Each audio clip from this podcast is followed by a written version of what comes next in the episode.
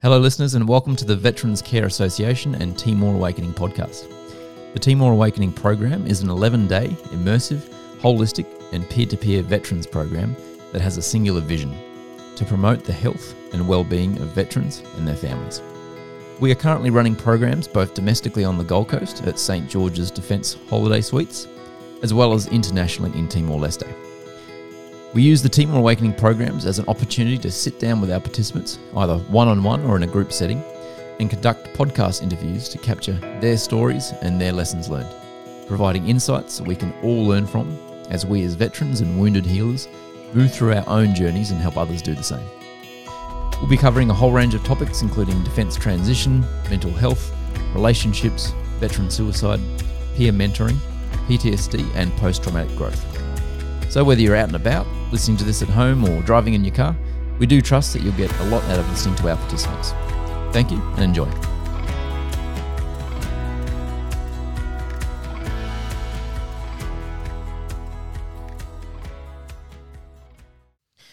Welcome back, listeners. It's Michael Albrecht here again. We are halfway through TA 20. I have the privilege of sitting down with uh, John White for a second time. Welcome back to the podcast, John. Yeah, thanks, Michael. So you and I chatted uh, back at the start of the year, and we went to a sort of longer form podcast or video podcast interview, going into some depth into some of the operations that you were involved with in Vietnam, Yeah. uh, which you know we received a lot of great feedback for the story that you shared there. So thanks again for that. All right. Um, I wasn't aware of that. Yeah, yeah, yeah. No, it was uh, it was well. I mean, it was fascinating doing the interview, but certainly listening to it, listening back to it was um, really, really um, insightful and inspiring. So thank you again for that. Thank you. Um, more so this time, where we're not so much delving into people's operational or military past. Uh, it's more looking through the lens of peer mentoring. So yeah, I guess the first thing I wanted to sort of touch on, uh, John, was what initially brought you to the Veterans Care Association and Timor Awakening uh, programs. Well, I've, I've retired. I'm a veteran.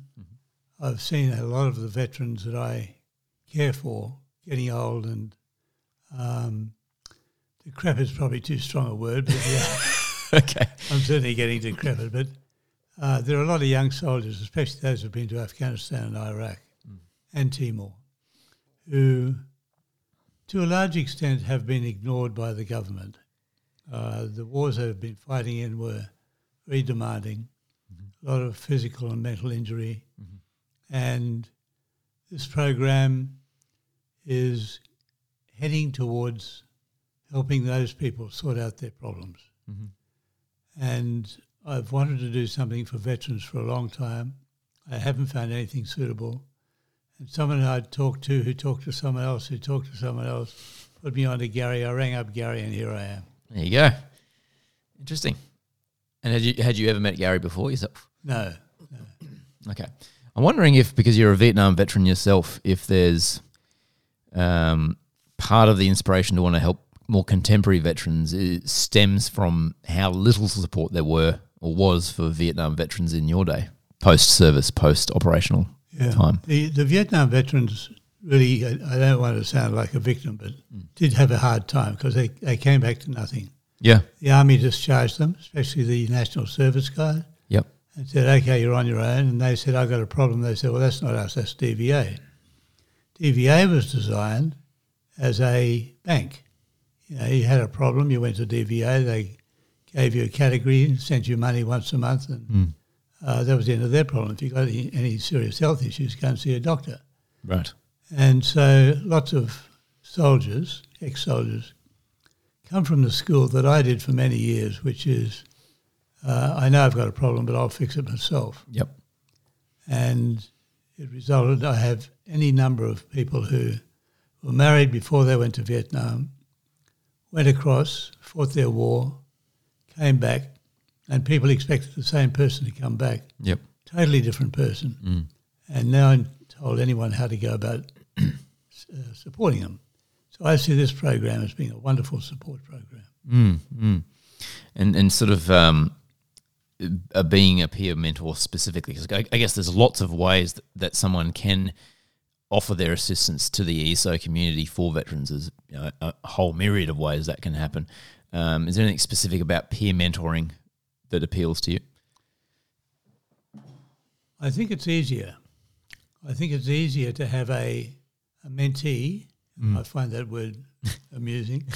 to have a mentee take suggestions, take support, take advice from another veteran, Mm. preferably who's been through the same issues. But even giving them, you know, many veterans won't accept support. Mhm. Uh, that's help. We don't ask for help. We don't allow help. We'll do it on our own, and it just gets worse. Mhm. And so you, you think that um, having someone who potentially isn't necessarily a clinician, you know, maybe certainly is not a doctor, but have walked the path to some extent. Absolutely, and I, I think uh, I've done my rounds of psychologists and psychiatrists because I had serious problems, I remember you saying, yeah. and um, I think most of these psychologists I've seen are very happy with who they are. They're normally aged about 25 to 35. Um, they are good at dealing with civil problems, Mhm. but you go to them with a person who's got half his leg chopped off with a mortar bomb and says, I'm feeling homeless. And they freak out. Yeah. They just don't know how to handle it. And so I, I got any amount of advice. I went and saw about five psychologists, all of whom lasted one, one visit. And it wasn't because I was being difficult. It was just I had no clue what I was talking about. And that ceased after one visit by your choice or theirs? by mine. By yours, I, yep. I went there and I'd walk out of there and think, it, this guy doesn't know what's happening. But potentially didn't have the depth and breadth of knowledge to deal with complex cases. Yes, uh, but also had no experience with veterans. Yep. So eventually I ended up with an 82 year old psychiatrist who had specialised in what wasn't called PTSD at the time, but uh, battle fatigue Yep. for World War II. Wow. and he knew his stuff. Hmm. And he said, "Oh yeah, yeah, I talked to a veteran the other day from Vietnam, and we were able to establish rapport Hmm. in the first visit." Hmm. And I went back and saw him and, and was prepared to take his advice. Mhm. So that's how that ended up. Mm. But I know it did a lot of good for me. And I had a couple of friends who are also vets, and we have coffee about every, still do, about every two weeks. We never discuss the war, we never discuss Vietnam. Mm. But you know, when you're talking to that fellow, he knows where you came from Mm. and what you've been through, and I know where, where he came from. Mm. And it's all unsaid, but it creates a rapport and a tolerance that is unbelievable. It's incredible, isn't it? Yeah. Because you're not even necessarily there to solve their problems. So No. you're there to listen and show interest. And have fun at each other's expense and, Yeah. and talk about the stupidity of others and all this stuff. Yep. Yeah, it's, it's not it's not heavy, serious talk. yeah, yep. It's camaraderie. And I wonder if peer mentoring is kind of just one step beyond that in a sense where it's okay, you're sitting down with another veteran, maybe they have or have not been in the same operational sphere as yourself. I mean, if you were doing peer mentoring with a Afghan vet, you know, you're separated by, by decades in terms of the operations. yeah. But certainly they know you are a veteran. You know? I could do peer mentoring with the Crimean War, and it, it, it's Yeah. all the same stuff. yeah, It's, yeah. it's about being in danger, doing something about it, losing friends, uh, being alienated by decisions made at higher levels, all these things. Yep. And also it involves, um, what's the word? Also it involves uh, moral alienation because as I've got older, over the 50 years since my war, it's become more and more open and honest and public that the whole thing was an absolute farce, that we were lied to by our government, the Americans lied to the world, uh, the Americans invaded Vietnam, not went there to free it, or went there to uh, occupy it. All those things. And you look at it and say, I was duped. And it's very hard to get rid of the anger. Mm. And I'll be talking about that tomorrow with the uh, peers. That to get rid of that anger, you have to really come to grips with yourself. I shouldn't have been in Vietnam. Mm. You'd have to choose for yourself whether you should have been in Iraq or you should have been in, in Timor. I think Timor's a good a, a good example of where you should have been. Yeah. But what the hell does Afghanistan have to do with us? but Yeah. the trouble is, if you say that to an Afghan Afghanistan uh, veteran, Mm. he's saying, "I lost friends over there," and you're telling me, and Yeah. suddenly it's it's sort of all reversed. Well, uh, th- you're absolutely dead on the money there, and I think um, I, I wonder if after your campaign, if it had only been a similar length of time as it has been between now and when kind of Afghanistan wrapped up, if perhaps yourself and your peers were in a similar situation because that, that kind of revelation hadn't really bedded in yet, or maybe it had. You no, tell no, me. it hadn't. Yeah, right. I, I'd suppose ten years after um, Vietnam, you know, so the, the peak of Vietnam, ten years after that was uh, 1970, hmm and at that stage they hadn't invented PTSD. Yeah, they had Well, had a different name. shock. Yeah, yeah, yeah. the press and the government were still pretty keen to express how they got it right in the first place, and that it wasn't a a, um, uh, a disaster. Mhm. But everything that anyone who's been there knows is when you sit down and talk with them, they say, "Mate, it was a fiasco, Yeah.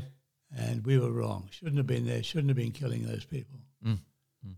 And I guess one of the things that I feel strongly about is how wars are created by one one country taking their young men aged about 18 to 22, mm-hmm. putting them in camp, putting them in uniform, giving them weapons. This country does exactly the same. Mm. We do it from the cities. These people do it from the villages. Train them up, give them weapons, push them close enough together, saying the other people are baddies, and you've got a good war. Yeah. And this, this, both sides are initiated by elderly, white, or indigenous uh, men. Mhm. And I think probably a short anecdote. It. I think one of the most interesting anecdotes I've ever heard was that when Russia was leaving Afghanistan, after they had occupied it for a number of years, 10 or so years, yeah. About 10 years, I think it was. Yeah. Yeah. 79 to 89, I think, roughly. and um, the last vehicle was coming across the bridge, which was the, the border into Russia. and in that last vehicle was the general who was in command of the troops in Afghanistan. And all the reporters were there, of course. This general was known for being, I've forgotten his name, Vasilov or something like that, uh, was known for being outspoken. And a reporter said to him, would you go back there again? And, and he'd said, this is a fiasco, you know. Would you go back there if, again if your government ordered you to? He said, absolutely. That's my job. I'm in the army. I go when the government tells me. He said, with one proviso, that the front rank of the first platoon to go into combat comprises all the sons and daughters of the Politburo. I knew you were going to say that. That's brilliant. It is absolutely brilliant. Yeah. He got sacked. I bet. Yeah. made a point. Yeah, yeah. Well, I mean, I'm, I'm not basing this off anything concrete, I know, but certainly from watching certain, um, you know, TV series which are largely based on how you know Russia and Politburo behaved. You know, if you spoke out against the war in Afghanistan back in those days, it was treated as a men- mental illness. Yeah. you know, which is crazy. uh, Okay, in what and of else we itself. Um, well, yeah, I guess from here, it's um, one thing I'd be interested to know is you know we've kind of focused on the positive, given that the peer mentoring concept is relatively new. Do you see, do you see any areas that will probably need to be developed further for, Yeah. for carrying it forwards? I think that peer mentoring is a is an excellent idea. Mhm. It deals with the issues we've just been talking about, which is veterans talking to veterans. Mm. With peer mentoring, you're training the mentors how to do that most efficiently. And I heard some of the people working tonight or this afternoon down in the workshop, and they were brilliant. They really tuned in. They, they've been given a, a conceptual framework to operate from, and then they just use their own world experience and their military experience to Mm. to deal with issues. So I see it as being a really, really good exercise. However, it'll be as good as the mentors, Mm. and they have to be trained by uh, TA. Mhm. And TA at the moment is just gearing up to do that. Mhm. And that batch down there, TA 20, Yep. 20, uh, they're good and they're going to go out there and they're going to spread the word. Mhm. But it'll need a lot more, a lot more people, a lot more resources. Yeah, yeah. Well, I mean, I think um, you know it, this concept has gained the attention of you know DVA, from what I know, and a few sort of uh, organisational bodies like that. So I think um, hopefully it will get more traction, get more funding, get more resources thrown at it. But DVA is going to be one of those agencies that you ring DVA, say you got a problem, and they'll point you towards TA. Mm. And you've got to be ready to, for that intake. You have no infrastructure. You have an organisational structure which is crowded. Mm. You have no infrastructure like um, 24-hour telephone. Yep, And like helpline. I think one of the things I'll be saying tomorrow is that when you drive into into a country town or a coastal town, you'll see uh, apex, um, lions, you know, buffaloes, whoever, and where to find them on a big board outside the city. And so, if you're a member of one of those organisations, you can go there and you know, involve yourself in the town. Mm. Wouldn't it be lovely to see something up there saying veterans? Mm, mm. And if you drive in and you're going to stay the night, you've got an RSL which has got nothing to do with veterans. The RSL is normally just a pub and pokies. And to have the local veterans um, agency, the RSL agency, of the veterans trained up, able to help people if they're passing through or able to help the residents of that town, Mm. it would be good. Mm. It's not structured to do that sort of thing yet. Mm, mm. Okay. Well, that's that's that's excellent feedback, and I think um, that it, that's thinking a few moves ahead, but it's exactly what needs to happen because um, you know you're, you're a businessman from the, from your you know, some of your bygone eras, I guess, and Yeah. of some of the lives that you lived, and you know how these things work, and sometimes. When an Well, organisation or a business is soaring and going up, sometimes that's when it's most vulnerable. You know? That's exactly right. If you if you keep treating it as a mum and dad shop, mm. it will stay like that, even though it expands, and they Yeah. normally go bust. Yeah. It's okay. All right. Uh, We might just move on to the, the sort of um, the tail end here, which was what's what's specifically next for you in terms of uh, your your association with yeah the peer mentoring space. um, my future with this organisation is yet to be decided. I'm a bit like a third wheel at the moment. To be continued. Dot dot dot. Yeah. I am feeling honoured hmm to be invited to come down and, and talk with the troops. Mhm. Uh, it's it's a privilege. Mm. And my other army mates uh, say, "Oh, you're lucky bastard," you know. But most of them I wouldn't let free on these guys anyway because some of them are cranky old men, and Right. uh, some of them are just getting too old to do things. Okay. Bit set in their ways. Yeah, that's the right way. Mm-hmm. Um, so my future with TA is what Gary and Michael want it to be. But what I believe I can do is I've done for other organisations like a, an Indigenous education fund and things like that. Is when they were small. There's a, there's a group called Yalari. You can exclude this if you want. Mm-hmm. There's a group called Yalari which takes talented young Indigenous kids out of remote and rural community schools and sends them off to the top schools in Australia. Mm. And when I joined that, there were three students. We've now got 280 spread right throughout. You know, name the big schools in Brisbane. They've all got up to about 10 of our Indigenous kids. Mhm. Schools like Geelong Grammar and King's School in Sydney, all Yep. so where I got involved there was to look at their administration, their structure, Mhm. and see how to go about doing it. Mhm. So an example would be, and you might want to keep this or not, an example would be though putting these kids through these schools, those boarding schools, uh, till they graduated. About 80% of them were entitled to go on to university. When they were at school, they were working within a dis- disciplined society. You know, lights out, go to sleep, do your homework closely. when they go to university, Mm. they go into a house, which is party time, and they were failing. with four other boys their age in the same situation. Yep. Yet all those universities have college, what they call colleges. Mm. And I was able to get from the college, uh, you know, four or five from each college bedrooms for these guys who are li- living in a semi-disciplined Mm. way, you know, and that worked. They didn't have a program for going to university. They were just thrown into the university Right.